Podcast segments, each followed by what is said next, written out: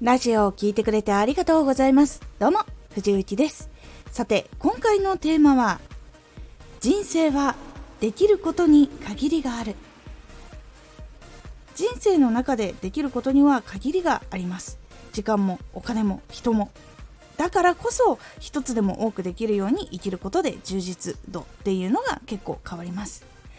このラジオでは毎日19時に声優だった経験を活かして初心者でも発信上級者になれる情報を発信しています。それでは本編の方へ戻っていきましょう。時間、お金はどうやっても限りが出てきてしまいやすいというのがあるので人との付き合い方も楽しむことも体力も年齢もどこかでやっぱりなくなっていったり限界が来るからこそ大事にそして自分でよりたくさん使えるように意識することが大事なんですお金を貯めていても使う時に動けなかったり人を置いていつでもこういると思って放っておいたらいなくなったりとかやりたかったことがもうできなくなってしまったりとか結構そういうことっていうのは実は人生ではどこかのタイミングで起こってきたりしてしまいます。なので会いたいって思ったらすぐに会いに行って楽しみたいって思ったらすぐに楽しめるように時間作っていってそして大事にやっぱりしていくことが必要になってきます。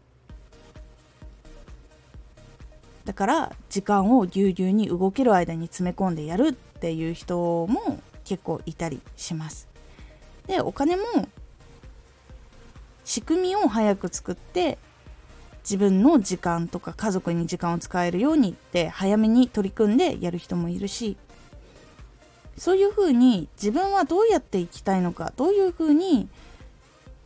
周りの人や家族の人たちと幸せになっていきたいのかっていうところを分析して行動を始めるようにする。